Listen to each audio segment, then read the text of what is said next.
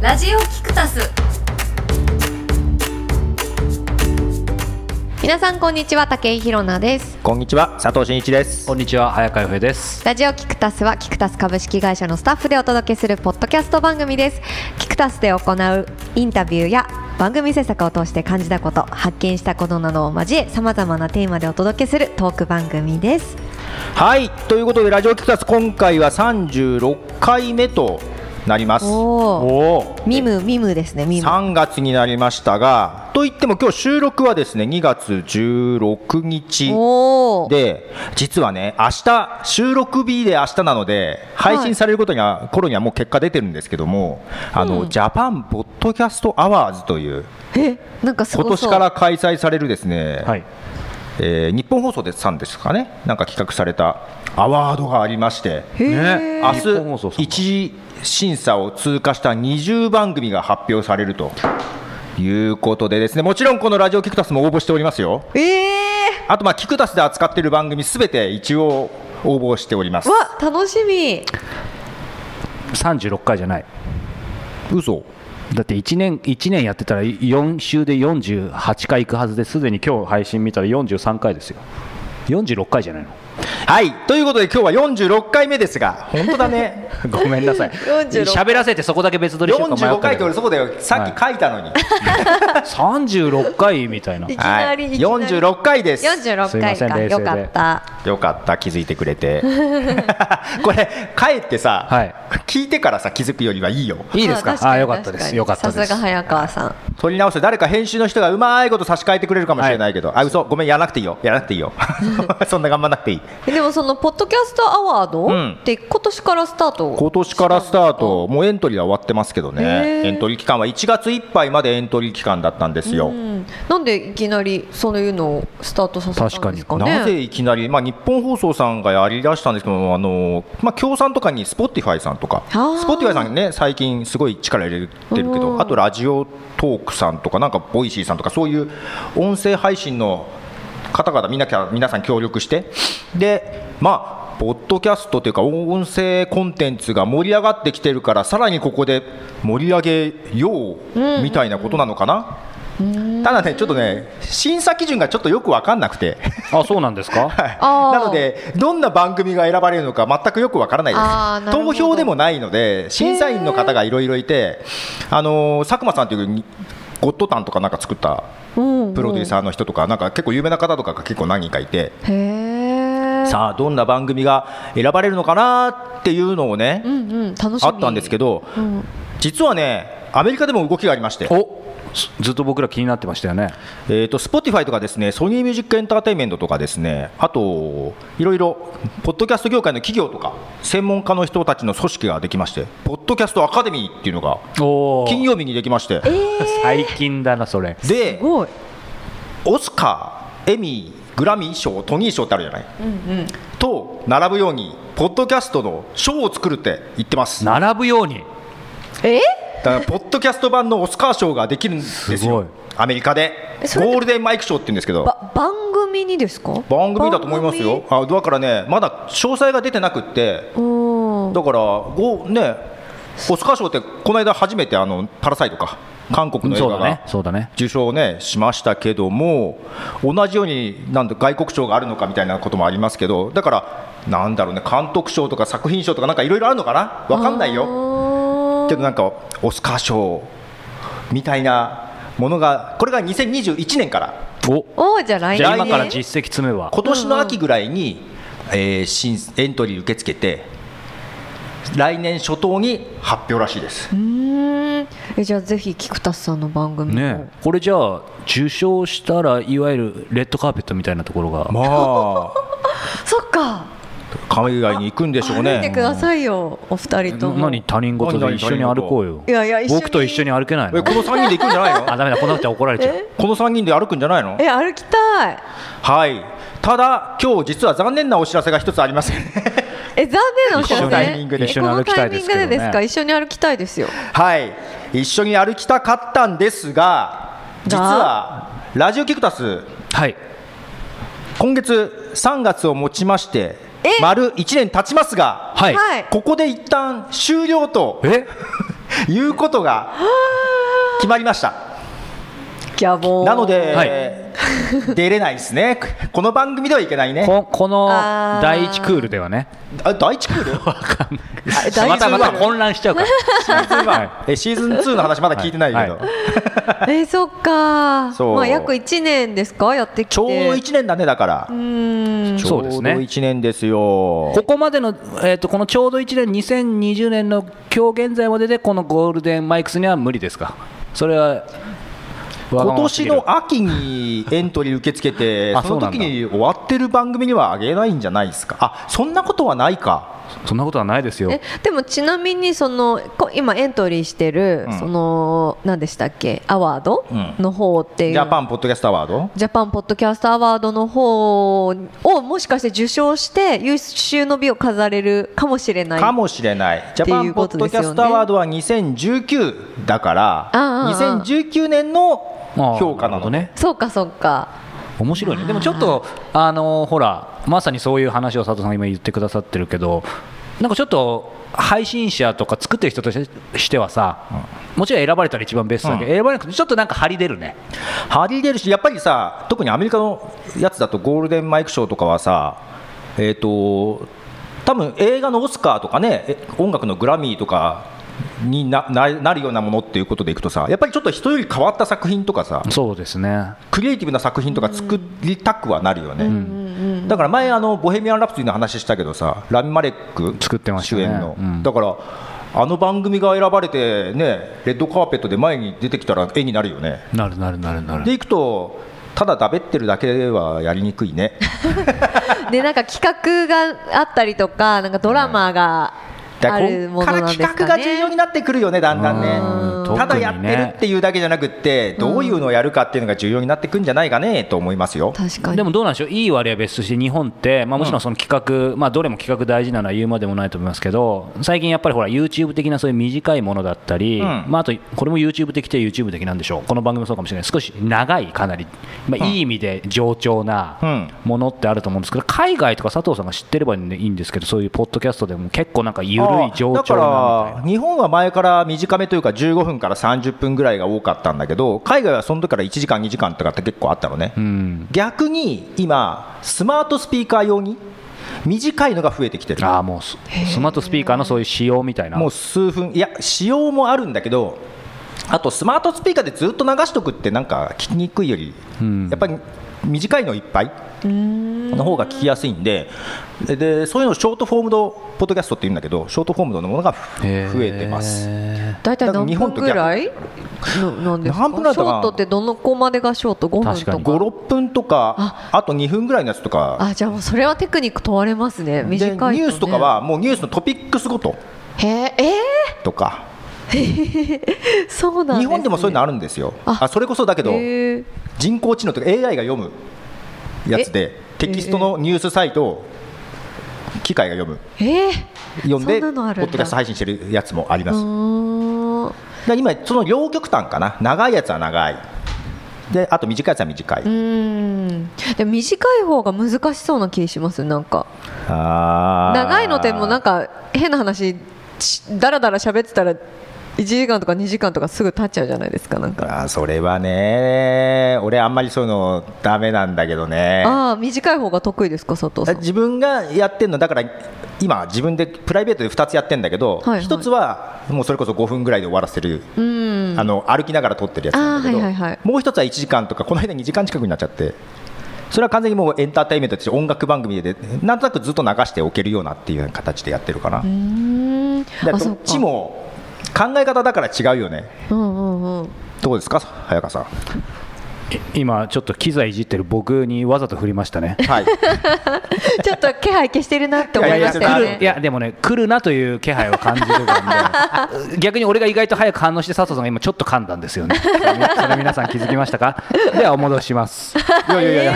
聞いて聞いていやでも長いのと短いのとじゃあじゃあじゃあ早川さんが聞いたんいだやなんかでも本当に両極な気がするんだけどすごい長いかすごい短いかみたいなその日本の何か番組、まあ、それ YouTube もですけど見ててもでもそうするとささっきの話真面目な話に戻っちゃうんですけど、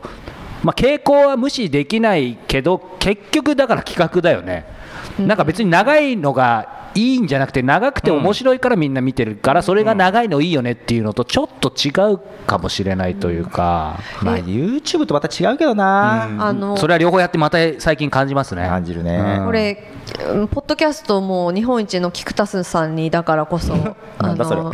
お聞きしたいんですけどあのそのなんか長い番組とか短い番組っていうので、まあ、企画が大事っていうのはもちろんあると思うんですけど、どういう業種の人がその短いものとか長いものとかっていうそういうなんていうぼぴったりな番組構成みたいなのってあるんですかなんか業種業種種によるというよか、まあ、何を目的とするかだよね例えば、教育的なものであればそんな5分とかで分かることって言ったら知れてるじゃないあーだからある程度まとまって聞いてもらった方がっていうのがあるし、ニュース的なトピックス的なものであればやっぱり短くてもポイントポイントを伝えた方がいいしっていう、業種というよりはやっぱり何を伝えたいかあーどう伝えたいかっていう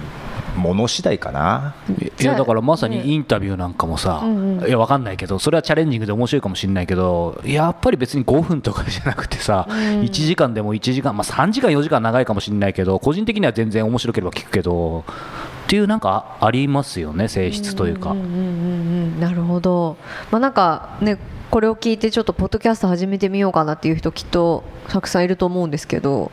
なんかその時に手始めにこうどういうとこから手つけていったらいいのかなみたいな、うんね、感じもあると思うんでやっぱでも最初はあれですね何を伝えたいかっていうことを明確にするってことですね、伝えたいかかな、これでゴールデンアワードうんね、エントリーできるかもしれないですよそうちゃんと企画ちゃんとやればねそうちゃんとやればそうだから自分なんか短いのと長いのポッドキャストやってて今それ両方とも YouTube にアップもしてるんだけど、はいはいえっと長いやつはだからまだ5回ぐらいしか配信してないのよ、うんであ短いそっかそっかもう5分ぐらいのやつとかは今よ40本ぐらい50本ぐらいかなすげえもうすぐもう50分ぐらいになったと思うんだけど配信、まあ、毎日だからね配信してるんだけど再生数の合計とかいったらやっぱり短い、ね、数の方が上がるかもしれないけど、YouTube の評価としては長いやつの方が評価高いんだよ。えー、そういやなんですかっていうか YouTube って再生数じゃないんだよねあ再生時間再生時間。ああ何分ってやつですよね。うんうんうんうんすると長いやつの方が本数少ないけど見てもらう時間が長いから上に上がりやすいんだよそうかそうかそうあかーでも確かにほら単純にあこれやってる方は分かるでしょうけど YouTube をね、えースマホで配信する場合は登録者数かみました けど登録者数1000人1000人、はいってあるけど、よくよく見るとその1000人だけじゃダメで、時間ねね佐藤さんご存知のようにその時間、回数関係ないよね、うん少なくとも今の段階だと。何だから千時ね間以上みたいなのありま優す先順位はその視聴数じゃなくってまず視聴時間、うんあとチャンネル登録者数がやっぱ重要みたい、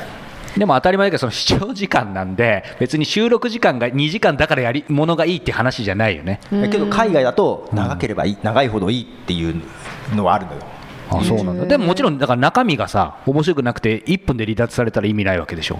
そう1分で離脱されるけど最後まで見る人がいるとするじゃない短いのも結構すぐ離脱もあるじゃないけどうっかり最後まで流して聞いた人がいれば長いやつの方が稼げるんだよああなるほどね確かに そうあさらにその話まで行ってるんだそういうテクニック的そう テそうクニックというかうっかり狙いなんですうっね。かり狙いあーそれそうかもねそれあの YouTube の英語のやつとか俺見ててさ ちゃんと勉強してるんですよえー早川さん一人で何時一時間喋れます？いや無理ですあすよねその公演とかだったらもうてか喋らざるを得ないしあー全然喋れるけどいいわゆる人前のこ人前というか YouTube とかポッドキャストでまだ僕は15分ぐらいが限界です目の前に聴衆いないのに一時間喋り続けるって結構難しいですよね。でもまあ奥の佐藤さんもだし篠野さんも罰ゲームとかでも結構喋ってるよね30全分然い喋けっててるよねまだまだいけそうな勢いだったじゃんいやいや ー難しいなと思いますね私も YouTube やってるじゃない、ええやってるんですけどその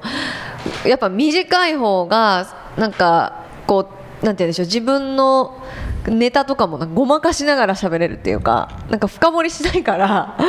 そうさらっとなんかうう上っ面だけ話して終われるからなん かそれいいのこんなこんなこと言っちゃっていいのみたいそれいいの いやいやいやいや、なまあ本音だよねで もいやでも本音ですあーでだかもらまあ1時間とかってそのね要は 10, 10のものを10分だったら10出せねい1ずつ出せるけど100分だったらね薄まっちゃうからねそうそうそうそうすると最後スカスカになっちゃうみたいそうな話そでうしょそうそうそうそうけど俺1時間以上やってるって言ってもさずっと喋ってるわけじゃないからさ、音楽もねあー流してるよねそう音楽も5曲ぐらい流したりとか、それいいですよねうん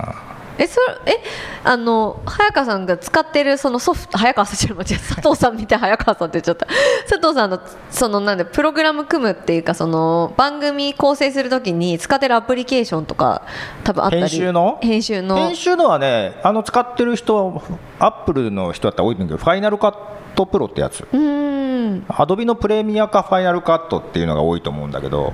ファイナルカットを使ってますよあその間に差し込む音楽っていう著作権あ著いい作質権問はです著作権ねが大丈夫なやつを違うサイトからあそういうのがあるんですヨーロッパ曲のねもあるよあ曲もあるんですね、うん曲をへえあじゃあそれはもうそのままポッドキャストでもちろん上げられるし YouTube でも上げられるうん、と、だって YouTube で上げるとその曲が著作権の権利で登録してるから俺多分ね1000人以上とかチャンネル登録者数になっても、あのお金は入んないですあそのアーティストそういうことねに行きますあなるほどそうなんですねだから今もうそこでだから儲けようとは全く思ってないそっかそっかなんか自分の喋りをごまかすためにちょっと音楽とか入れてみようかなって今思ったけど、 またいやいやいやまた本音を唐突じゃん唐突じゃんそういきなりじゃあここでミュージックスタートみたいな俺ポッドキャスト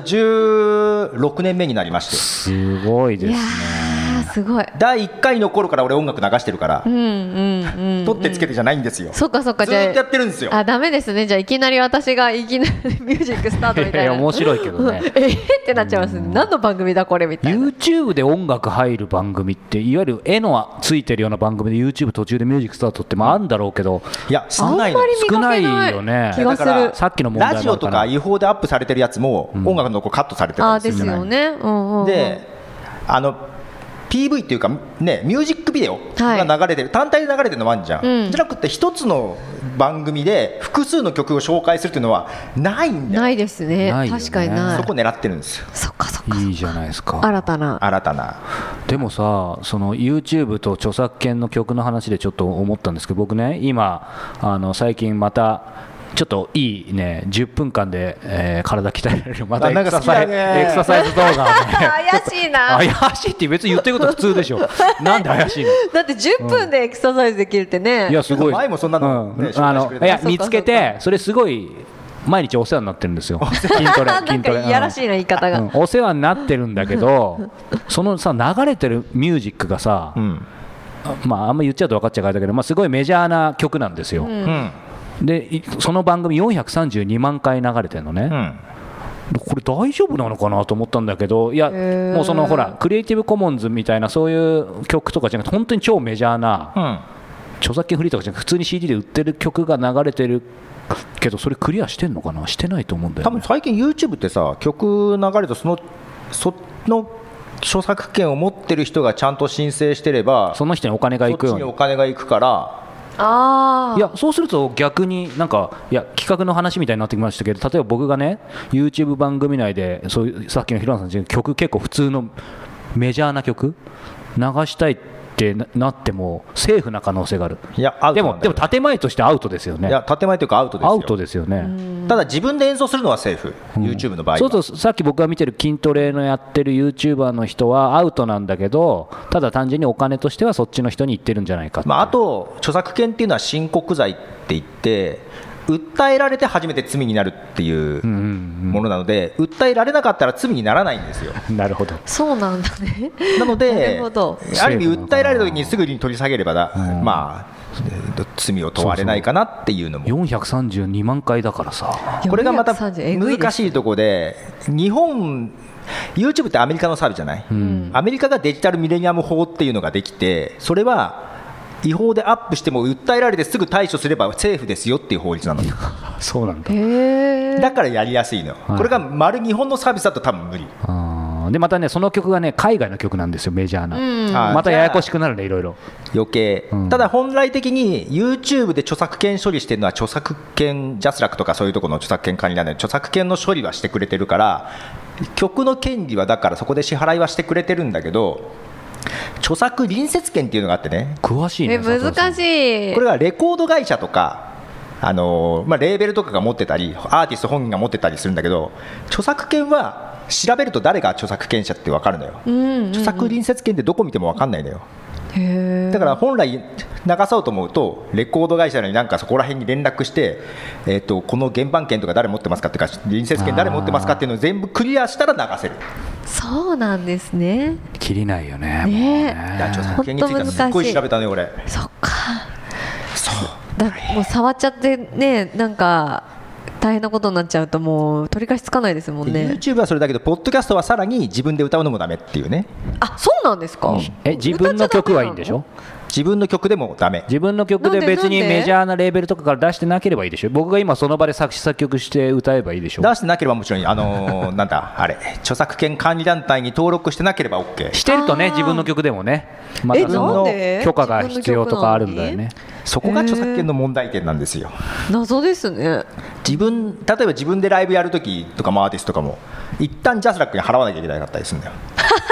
そうみたいみたい謎すぎませんそれえそれ普通のラジオもですかラジオララジオはなんか包括的にまとめて契ラ約みたいなジオう局んで大体年間これぐらいで契約してるからああそうなんですねそれで OK だったりするんだけどねへえたまにアーティストさんとかね弾き語りとかやるじゃないですかラジオのいや番組で昔ほどだからうるさくはなくなったけどねうーんうんだけどそういうラジオとかテレビビはあの処理してるだから普通に カフェで流しちゃいけないんですよねダメそういう契約してなかったらそうなんです、ね、だから本当は路上ライブとかもダメあなるほどなるほどいやー著作権深いな深い深いよですねこの話すると終わらないようん確かにもう20分経っちゃいましたもんねあっという間にあれ今日なんか話したいことあそうだ1年経ったということで第1は回いからちょっと振り返ってみようと思ったんですけど、あ、はいそっかそっか、今来週からでいい かですねそうですね今日ポッドキャストについ今て日のかなり今日の番組どんなタイトルつくかなってみんな考えてますよねタ著イトル作権問題からみたいな 本当だよねでも面白いと思うけど、うん面白かった避けては通れないからね、そうですよねここでは曲流してないからあれだけど、あ一応ここで、ね、イントロとかで流すやつもちゃんと権利的にそうもちろんそうそうそうやっそうてますあのイントロドンみたいな感じでペッって流れるやつとかも そうそうそうそうそうかかるんですか著作権うんとあるよね日本だとかかるそうなんだ、アメリカだと何秒間はいいとかあるんだよねへえ細かいそっか日本は厳しいですね厳しいあのー映画がさ著作権厳しいのはさ、うんアメリカなのよあディズニーさんなんだけどねはいはいはいはい D です D 社ね D, D 社、日本は実はアメリカよりも音楽は厳しいのよへえ、なんでだろう不思議まあでもなんか納得し、うんできる気もしますよね、なんかねすごく日本でのサービスやりにくいと思う音楽関係ねだからアメリカのポッドキャストだと音楽ちょこっと流してやる結構入ってますよね数秒とかなら全ね然あるあるある、それこそアーティスト本人が流してるやつとかもあるしうんうんうんうんうん日本の方が権利難しいうん確かにそこどうにかしてくださいよ誰か偉い 人偉い人あでも昔そうあのーまあ、今大丈夫でしょうあの僕がこの番組の前身の前身かなあの菊間がで加藤時子さんが出た時おーにその場で歌ってくれて、はいはいこれ大丈夫なんですかって言ったらその自分の会社から出して自分の曲でまだ発表してないあれかなだからまあももちろん当たり前だけどその一番最高峰の人が分かってるからだから逆にほら中途半端にそういうのかじってたからこれ大丈夫なんですかみたいなあーそうだからいかに難しいかだからそうか僕も一回だけだから本人歌ってもらったことあるっていうだからそのくらい難しいですよだねから俺も自分の番組で万でみちるさんの曲を流したことがあるんだよそれ本人に許可もらってすげえでそれはジャジャスラックに入ってなく、いアメリカで自主レーベルで出してるやあつやだっかぱらりそうか流してで、まあ、本人からも OK もらってた CD だったんだけど一回日本に来た時に日本でのプロモーションとかやるマネージャーというか、うんレコード会社の人がいてその人からあれ本当はダメなんですよって言われていやいやダメじゃないですよこうこうこういう理由でいいんですよ、だから業界の人も知らない人結構いるっていうか本当のとこつまりすべての曲において全部ケースが違ってたりするそわうそけうじそゃないうですか。そうなのよだからそれから調べたりしながら全員に許可を取ってやるってなると現実的じゃないよね、ね一曲でそんな大変だからね。大変確かにだからまあどうしても流したかったらやっぱ自分で作るしかないとマジでこういう時代だから、うん本当作った上で打ち込んでねこうその自主制作でそうそうどこにもやらないどこにも登録せずっていうね、でもそれがまあできる時代っちゃできる時代だから、ね、できる時代だと思う、それでアプ YouTube リとでかで発ね表して、うんそこから有名になるって人も全然いるそうしで、すよね、まあなんかある意味こう自由というか可能性が可能性はいろいろああるよるね、けど、ある意味ちょっとこう闇深いとこでもありますよねなん闇か深いとこもあり ますよ。さあそんな闇に戦っていこうということ でそんな話をいいじゃんいいじゃん面白いそんな話はしてなんなんか演説みたいですけ どね何とということでねあのー、何何まとめようとしてんだよ俺まとめようとしてんだよ、 あのね、今月でラジオキクタス終わるということで、はいあと3回ないし4回、